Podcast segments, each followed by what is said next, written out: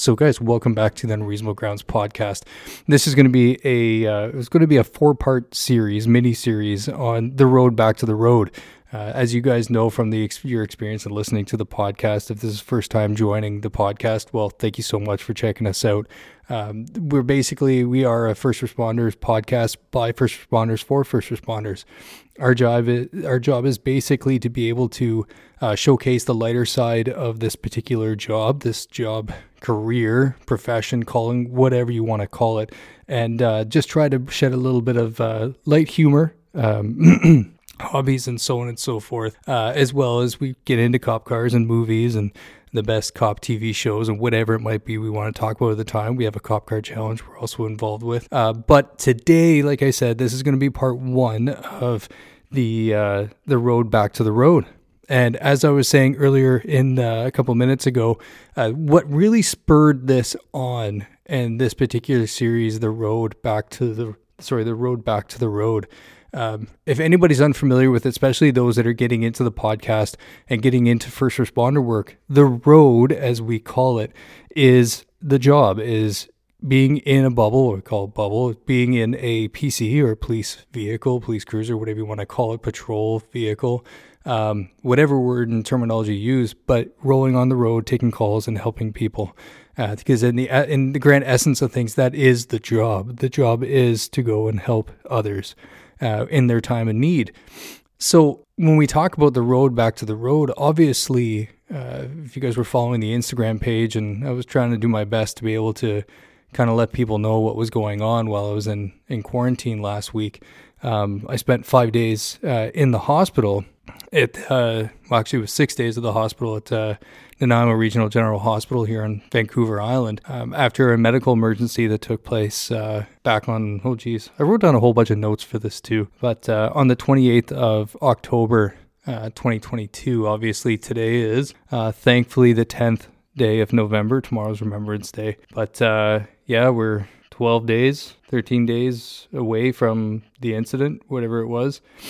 Um, but yeah, so there, there was an incident that took place and um, what, like I said, what spurred this whole thing on was what happens for law enforcement officers when they go and have a medical emergency and on the job medical emergency, off the job medical emergency, and then what happens to them during that time, and then what happens uh, post the actual medical emergency. So you have your prognosis, and you have your injury, and you have your doctors and, and physicians and specialists assisting you but then also the finer minutia of the whole thing where it comes down to home life. When it comes to not being able to be around your watchmates your colleagues and you know whatever it might be and, and the other people that you work with and being around the job that you love so much and that you're called to every single day and every single shift that you put that uniform on.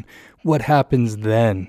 And that's the interesting point here because what we do is we fail sadly as officers and experienced officers in uh, law enforcement in Canada, North America, all across the world, and we know that it's a it's a greater problem, but we do fail each other in the sense that we don't do enough to be able to support those individuals that are off and, and dealing with these. And maybe those individuals don't have the experience enough to be able to know that what they're going through when it comes to mental health issues physical obviously ailments and the support wise they maybe they don't have the support to be able to go through and have somebody there. Like i'm very lucky to have a family and my wife and my kids have been absolutely tremendous. My colleagues have been absolutely stellar and out of this world uh, when it comes to this whole thing that's happened. But sometimes people don't have that. So this might be a, a bit of an insight into what actually happens to officers during that time. So what we're going to end up doing like i said is going to be a four part series and the first one is going to be the incident. So that's tonight, It's going to be part one. Uh, obviously, I'm recording this uh, for the podcast. I'm going to be putting it out as the mini series as well. Um, hopefully, there's not very much editing to do here, so I can just put it out quick, quickly. Uh, the second one is going to be in a few days, and it's going to be off duty sick. So ODS, those in the RCMP like myself, that's the terminology we use is ODS, you're off duty sick. And then now what? Like what what now? Once you're off duty, now what happens kind of deal. Uh, the third part is going to be the mental game. And that's being away from the watch, being away from your job, being away from your unit, being away from the career that you fought so hard to get into, and being away from that and uh, what that really means and how that can play on the mental health of those around us and, and those that you work with and, and your family, your, your loved ones, and, and more importantly as well too, just yourself, like how that really affects you. Uh, and then the fourth one is going to be the road to full recovery. So we're going to talk about rehab therapy, where whether it be uh, you're going through physiotherapy, whether you're going through uh, all these psych- psychological services, whatever it might be, uh, whether it be a physical or mental health injury, uh, you know, occupational stress injury, whatever it might be, whatever you're going through, and, and what that really looks like right? Not everybody's had a, a, medical emergency happen before. Not everybody's had an injury before. So it's really interesting to be able to get into that process. And and obviously, as a part of that, the road to full recovery is going to be the graduated return to work, right? So that's going to be a big one there as well too. And we'll talk about what that actually looks like. In my particular case, I've had quite a bit of experience with workplace injuries and injuries off duty that have put me and, sidelined me, so to speak, uh, from the job. And it's difficult. It really is. It, it's hard. It's sometimes it's it's it's something you can't help. Sometimes it's an injury. It's either in an arrest and a car accident at work, or you know if it's a, an injury from running after somebody, or you know whatever it might be. Especially in our particular profession as first responders, it takes a real toll on the body. And then on top of that, we also have other things such as obviously mental health, and we're dealing with those as well. So um, obviously, we start looking at that process. We'll start going through what that looks like in the return to actually getting back to the road. And uh, I think it's going to be interesting to say the least. But uh, I think it's about time we get started on the actual uh, the incident itself, and I can kind of explain uh, what happened uh, when this whole thing went down. Now obviously, as you guys have, you're lucky enough to be able to do this. Uh, we can do this live, obviously, right here. And uh, I have the opportunity to make some notes so that I don't forget anything. Um, it's actually been quite an interesting experience to be able to write down kind of what happened. Um, because again, it uh, it literally scared the living crap out of me. Uh, it scared the crap out of my family. It scared the crap out of my neighbors. it scared the crap out of uh, my colleagues. I think that uh, once they found out I was in hospital and, and, for several days trying to figure out what was going on. So um, we're going to get to that here real shortly. Okay, so let's get into it here. Uh, the incident. So, all right, I'll, I'll, do a little bit of a lead up here uh, so I can explain this thing. So on the 28th, so it would be the 25th, I was working day shift. Um, had a bit of a rough shift, had a bit of a rough call uh, that I was dealing with a few things. Uh, stress was like at a literally at like a 99 out of 100. Um, I, I can't think, imagine anything worse than, than dealing with a particular incident that I was having to deal with, um, just stress wise and, and mental health wise. And I wasn't feeling awesome already. I wasn't feeling very good. And leading up to that, the next day I ended up waking up with like chills and like a fever.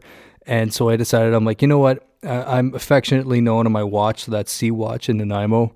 Um, you know, that's that's the girls and boys on that team are absolutely family to me. Um, so I ended up uh, having this fever, so I ended up taking the day off. But sorry, like I said, I, am affectionately known as Typhoid Thompson. Um, I usually come to work and I, I push it. I, I, I don't like taking time off. I'm 100% a company man. I just I show up, I do the job, and uh, you know what? If I'm not feeling awesome, I don't know how many times I've thrown up on duty, and I just keep going. Um, so, you know, it is absolutely what it is when it comes to that. But I took the day off and I said, you know what, screw it. We got COVID. We have all the rest of these things going on. Um, why would I, why would I put everybody at risk, especially if I'm not feeling awesome? So I, I took a day off. Uh, the next morning, I ended up waking up and I was like, ah, you know what? Maybe I'm feeling a little bit better. Um, maybe it's going to be okay. Um, I, I, might be okay. So I, I got up and I, like I said, I hate taking days off. I threw my uniform in the back of my car. I went to go drive in, and all of a sudden, I just like got hit with this absolute wall of just nausea, and I was like, oh man, I can't, I can't get into work today. It's just, it's just not going to happen. And and Maris, my wife, was doing her best to be like, hey, you know, maybe you should stay home. Maybe you should call in. Okay, so I decided I was like, all right, let's do that then. So I got up to the car and I came back and I was like, you know what? No, it's not happening.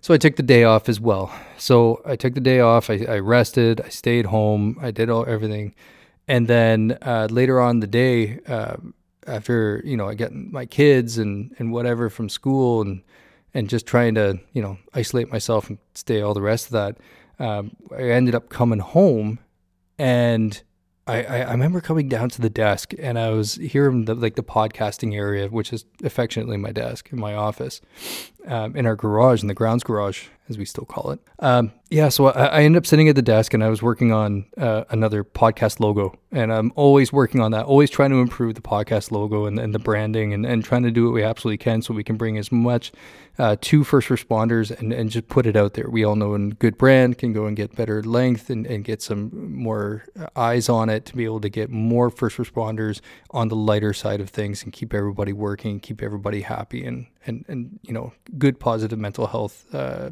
practices out there. So I'm doing that, and I'm just kind of sitting there, and immediately as I'm sitting there, I can feel like I'm just kind of like getting flush and I'm like, ah, you know, I'm just not still feeling amazing. So I think I think I'll be okay though. And then I remember my arms and my legs and everything just went absolutely numb and I couldn't feel anything anymore. And my eyes, I remember looking at the image that was on the screen and then my eyes rolled into the back of my head and I don't know. I I, I guess I was out. I, I've I have no idea.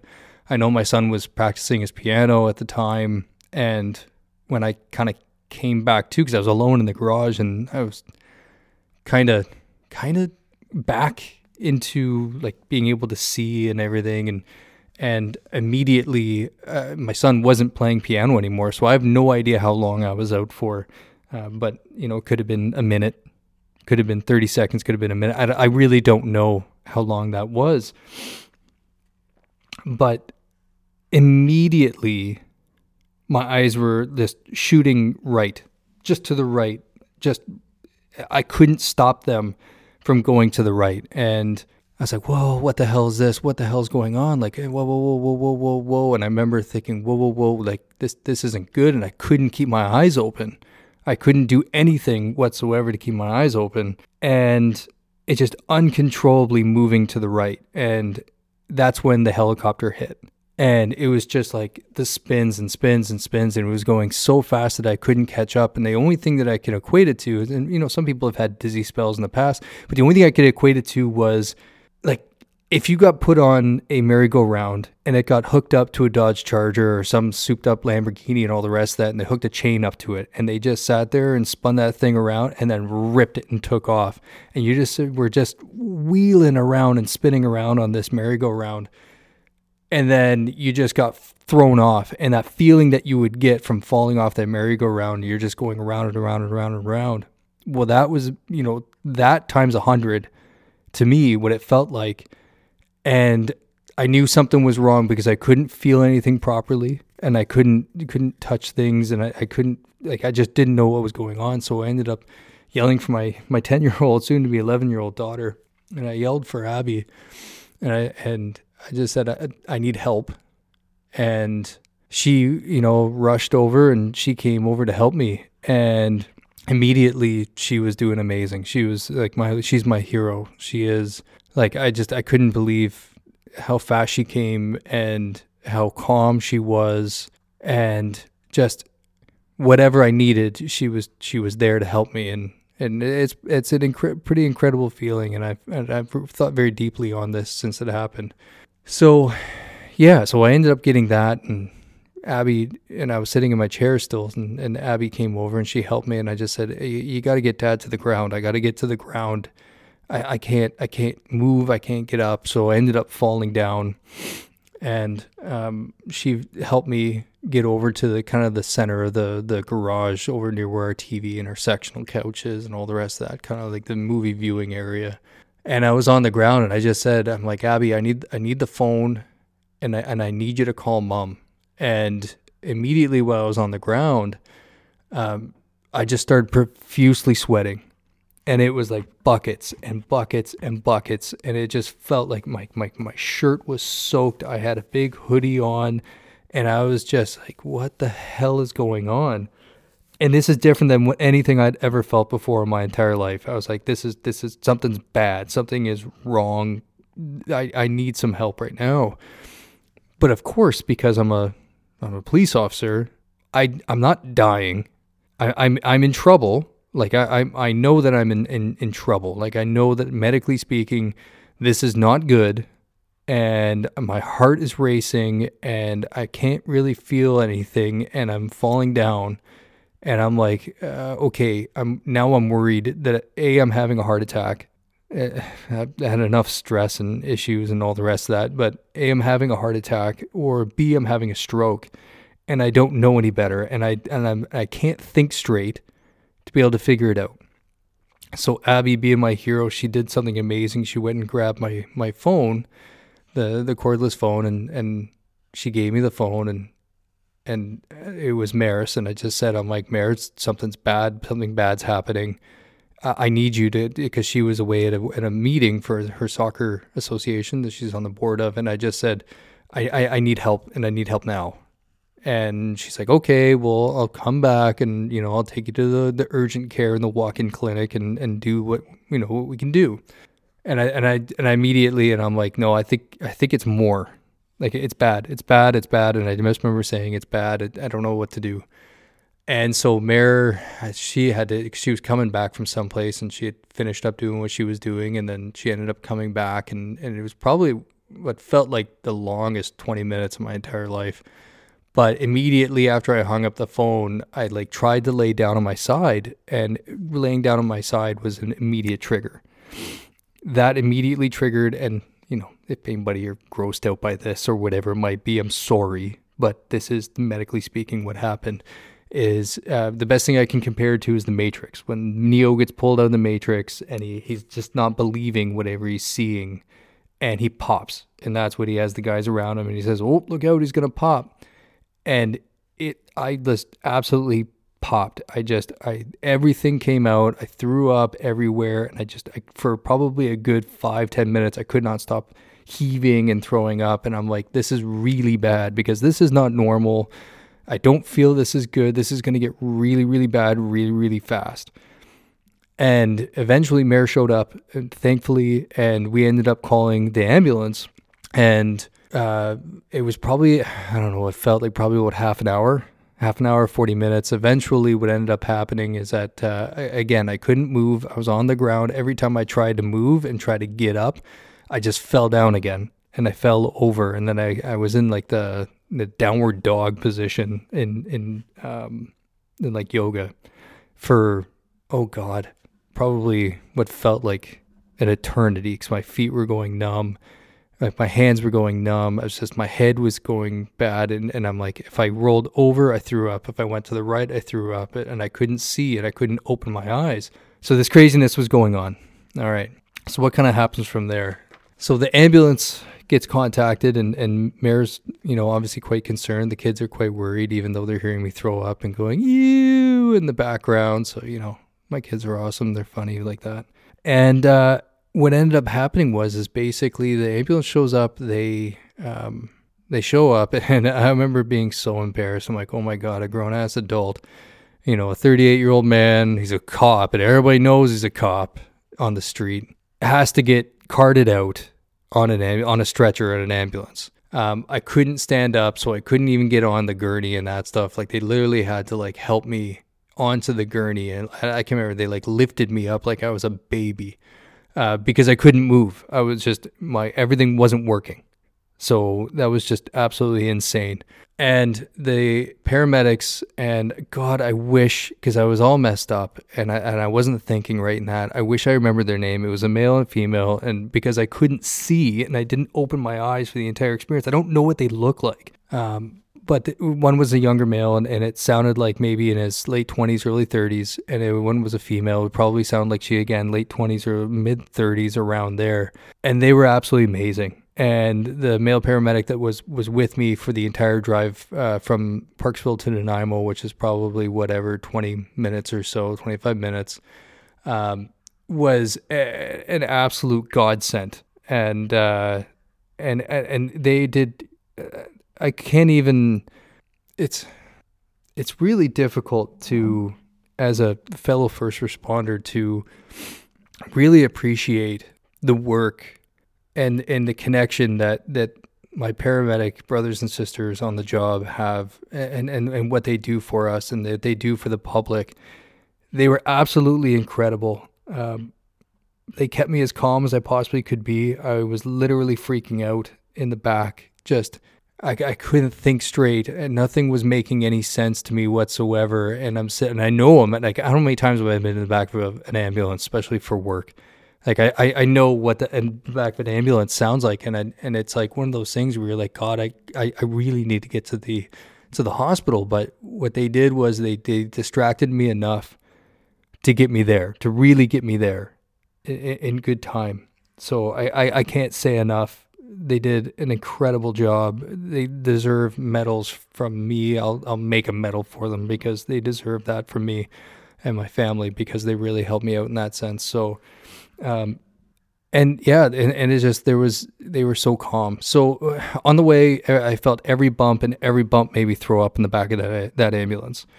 And I'm like, great. There's nothing worse than throwing up in the, you know, just in general. Mare knows I absolutely I can't stand it. I throw up with my entire body, and it, and it's it's not pleasant at all, at all. Like it's there's quiet throw uppers, and there's you know people that throw up quite loudly, and and it's quite visceral and and this was that. There was nothing left in me, so I was just like uh, dry heaving and and trying to get through this because my body wasn't having it.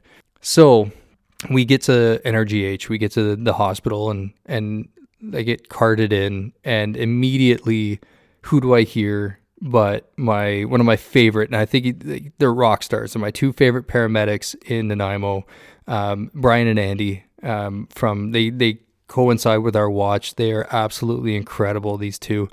And I heard Brian. And again, I can't open my eyes because if I opened my eyes, I kept darting off to the side and I, it kept making me throw up more and it kept causing these issues. So I just, I was like, I can't lift my arms. I can't lift my feet. Like I'm just, I'm an absolute invalid. I'm just, and I don't know what that means. So I'm freaking out. And Brian and I just said, Brian. And I, remember calling out because I heard his voice, and he's like, uh, who's that? And I could only imagine because my family, my kids, my wife said I looked like I was dead because I was over on my side. I couldn't move, and I and I all I was doing was heaving and all the rest of it. You know, poor Mare thought literally said thought that I was dead. You know, made my poor daughter cry. Um, well, she came to visit me that night uh, because she thought dad was dead because like I wasn't moving, I wasn't talking, I wasn't doing anything in that that hospital uh, bed. But I remember Brian was absolutely incredible, and I'm gonna give that big son of a bitch a hug later uh, next time I see him. But and immediately Brian said, "That's Mike," and he's like, "He's a cop. He's a cop here in town." He's a good guy. Take care of him. We need to, you know. And I was like, like what does that mean? Like how, like you know what i mean? Like that that's incredible you know you're you're there. I i, I shoot the the breeze with brian all the time. I like him and andy and i joke around with them all the time and i love i'll stop. Like whatever i'm doing i'll stop and talk to brian and andy uh, when they're in their bus and, and in between calls and at, at NRGH at emergency or on scene at, at scenes. Like we always do that type of thing. We always have that conversation. We always like I always check in with them. And here I am laying on a gurney laid out can't do anything, but all I can I could hear it. I can hear them. I can I can you know I can listen to them and they were doing their best to keep me calm because I was I was not in a good place. So eventually uh, they start they give me an IV, they do we do everything and then first the very first thing is because nobody knows what's going on. Uh, yeah, we just we just don't know what's going on. The, the, medically speaking, it's like when you go into the, like anybody that's been through the hospital and, and if it's a bit of a mystery if it's a cut you stop bleeding. If it's you know if it's a broken bone okay we set that. We we do whatever we have to do. But in this particular case okay you're you're suffering from this like mystery illness basically what's going on and you know it's not going well and it's it's quite frantic so we don't really know what's going on. So initially the intake nurses who do an amazing job all day long they they are absolutely incredible at NRGH um, I can't say enough for all the staff at the hospital there that were amazing with me over those 6 days. And they were like okay well let's get him up and let's move him over to because we don't have any beds let's get him moved over to a recliner over an emergency. And I remember the paramedics were like no they're like, no, he he's in trouble. No, we're not doing that because he can't. He can't get up.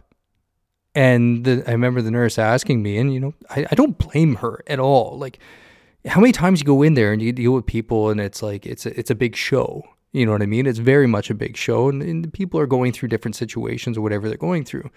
And in this particular case, what ended up happening was is that she came out and she was like, "Hey, listen, um, you know, and I remember hearing her talk, and I was like, "Oh, I know this is what we're gonna get to." And she's like, "Yeah, I'm sure he can just get up and walk over to a recliner." I'm like, the paramedics were like, "No, he can't."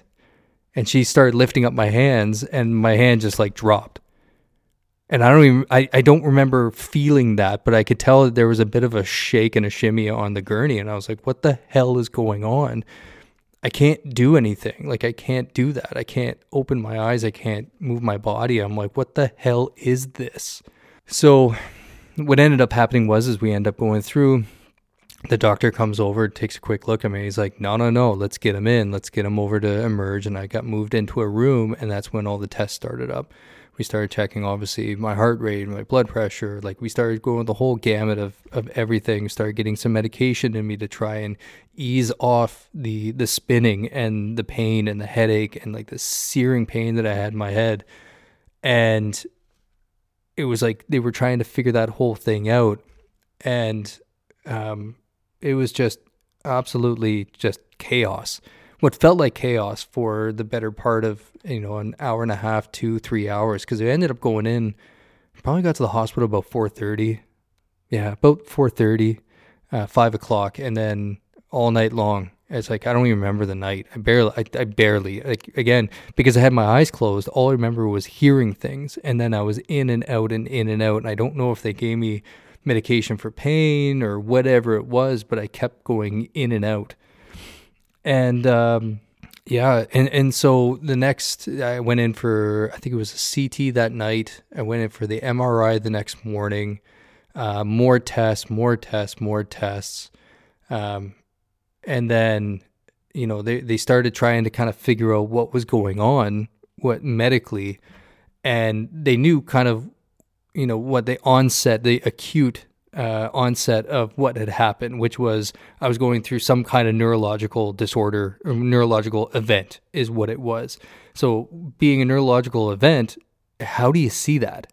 So, what they were trying to do is they were trying to assess the actual event itself, and they were going through the CTs and MRIs to be able to tell A, um, is it a stroke? Do we have any blood vessels that are, are ruptured or whatever it might be in the brain? Um, do we have an injury that could have possibly caused this? Uh, do we have lesions that are putting pressure on whatever it might be, uh, particular parts of the brain? Um, I'm no stranger to concussions. I've had over a dozen concussions reported, like actually documented. Um, it, be it hockey growing up, you know, first concussion was at six. And, and kind of went on from there. A, a concussion sent me home from depot the very first time I was there. I've had an, any number of them. You know, a week before this incident, I ended up falling off a fence and whacking my head on something because I was dizzy for the rest of the night, had a headache. Um, you know, when I was trying to help out a domestic violence situation there and report. So, like, it, it, there there was something going on, and I'm very familiar with that. But they were going over all these different procedures and tests to be able to determine and write things off. Like, okay, definitely not a stroke. So after the CT, they took a look at that and they were able to tell, yeah, 100% not a stroke fantastic. All the blood vessels are going are just fine. There's no ruptures. We're not seeing any telltale signs of, of a stroke. Which, man, like after this whole thing, like what a relief, right? So I was feeling okay, this is possibly getting a little bit better news wise and, and prognosis wise. But at that point, we still didn't know what was going on. We're like, okay, well, then what is this? And it, I think it was like it wasn't the night of, it was the next morning. So it would have been Friday, Saturday morning at the hospital. Uh, the nurse comes in and she's like, You know what's kind of funny? And I'm like, again, because I can kind of talk, but I'm like, I don't know what's funny. And she's like, well, you have swine flu. You like you tested positive for H1N1. Like, get out of here. Haha, you're a comedian. Funny, right? Swine flu. Pig, pig, cop, come on. I'm like, I, I can take a joke like everybody else. She goes, No, I'm serious. You're the only one in the hospital here that has H1N1. You know, you're you're full quarantine and, and we gotta come in and, you know, burn off half a million uh, suits and masks and shields and all the rest of that because we don't want this particular virus uh, getting out and, and spreading throughout the emergency ward and, and the hospital and so on and so forth. That's the last thing we need um, during COVID, you know, post COVID and, and all the rest of that. Um, we don't we don't need this H1N1 going around. And uh, immediately I was thinking like, how the hell did I get H1N1? You know, I wasn't feeling that bad. Like I was feeling kind of crummy, but seriously? So yeah, H1N1 and then tied in with I was starting to lose some hearing about a month and a half ago. And given the symptoms and the fall and all the rest of that, what ended up happening, what they believed to be what's happening was um, something very similar to vestibular neuritis.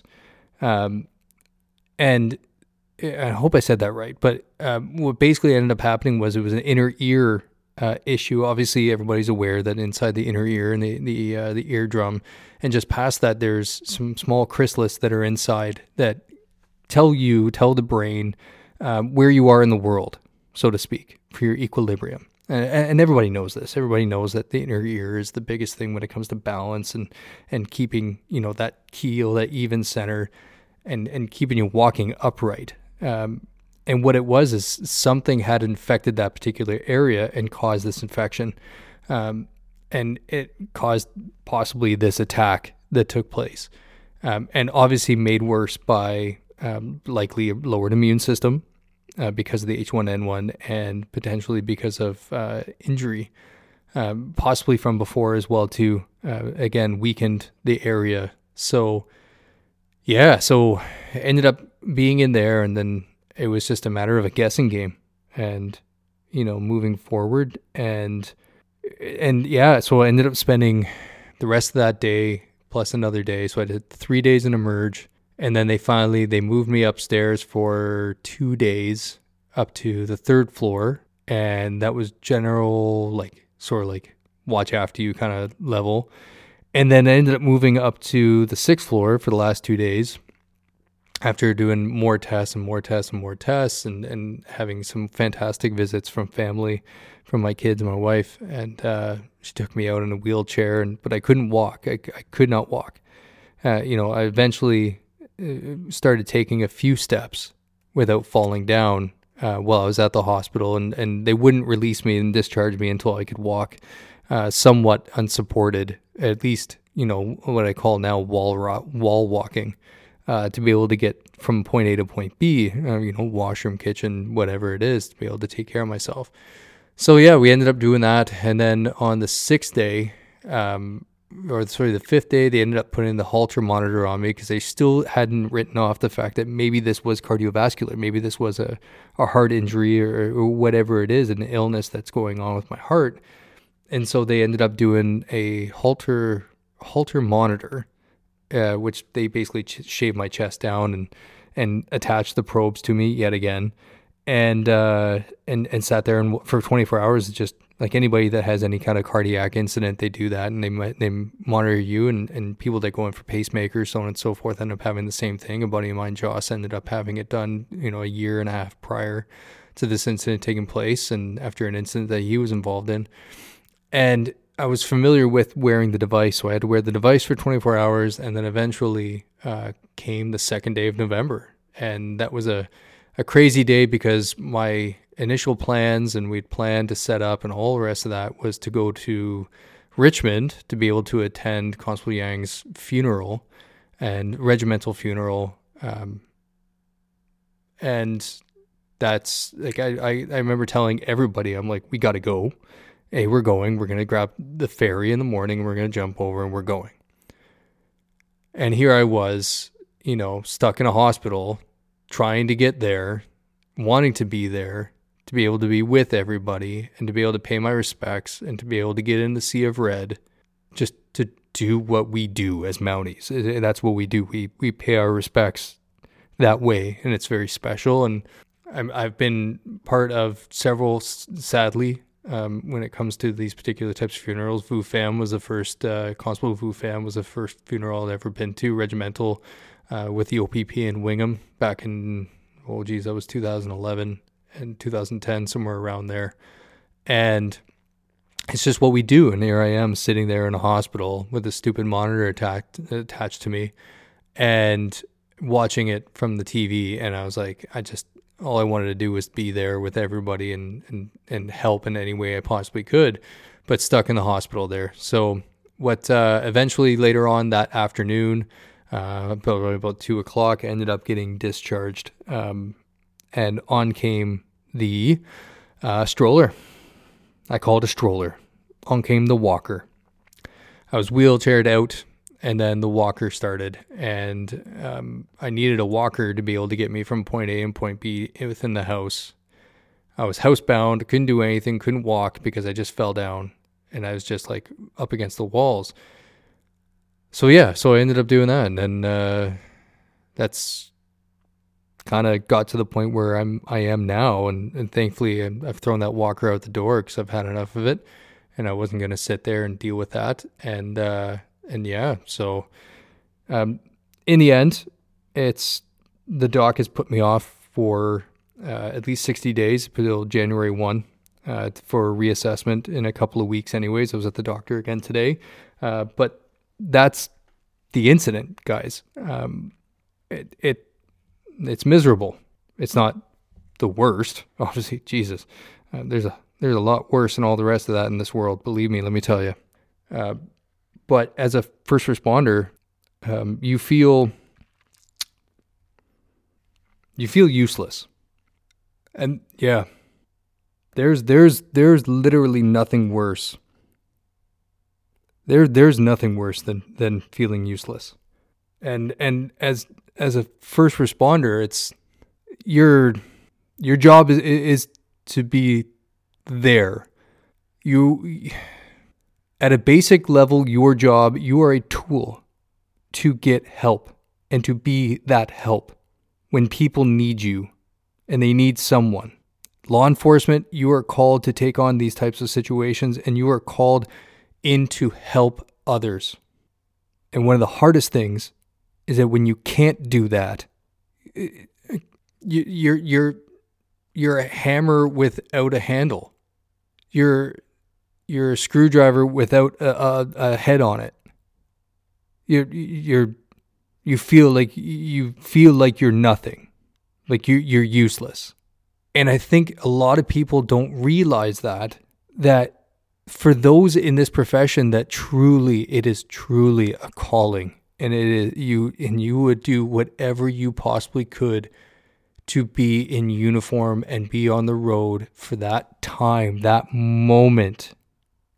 If, when that time comes, you're there and you will race as hard and fast as you possibly can to be able to be the one to be able to help that person in need and it's what we do. It's what we do. Police officers, firefighters, paramedics, search and rescue techs, whatever the first responder profession that you're in, it's what we do. And when we can't be that, it is incredibly difficult and incredibly challenging and incredibly stressful to be able to figure out what to do with yourself and what value you have. And in the past, I, have had I've done things where you know I've I've, I've it's either I've apprehended somebody and and I've you know I've kicked some like a uh, you know the ground or like I've hurt myself or like I'd, I, I, I twisted something or I tripped over something or I you know I've been going to search warrants and I've had heavy breaching bags on my back and I've twisted back and done whatever. Like stupid things where you end up injuring yourself and you're like you know what? Okay that was stupid I shouldn't have done that. I shouldn't have fallen down. I shouldn't have done this. I shouldn't have done. That. I shouldn't have punched that rock. You know, like whatever it was. Like those things, you can mentally deal with. But when it's something that happens to you that you had zero power over, you're like, that's just fate. Fate feels like it's absolutely just kicked you right in the nuts. So that's kind of what I've been going through. Um, and like I said, this isn't the first time I've been off. This isn't the first time I've gone through this. And it's certainly, I don't think it's going to be the last. I got another 10 years of this at least. And it's just, it gets harder and harder and harder and harder. It doesn't get, it certainly doesn't get easier. It gets harder to deal with. But this series is going to go over what that means and it's going to go over what the next steps are. And the next steps, like I said, are we're going to start talking about a couple of different things. We're going to start talking about what does it mean to be off duty sick or ODS or whatever your agency calls it.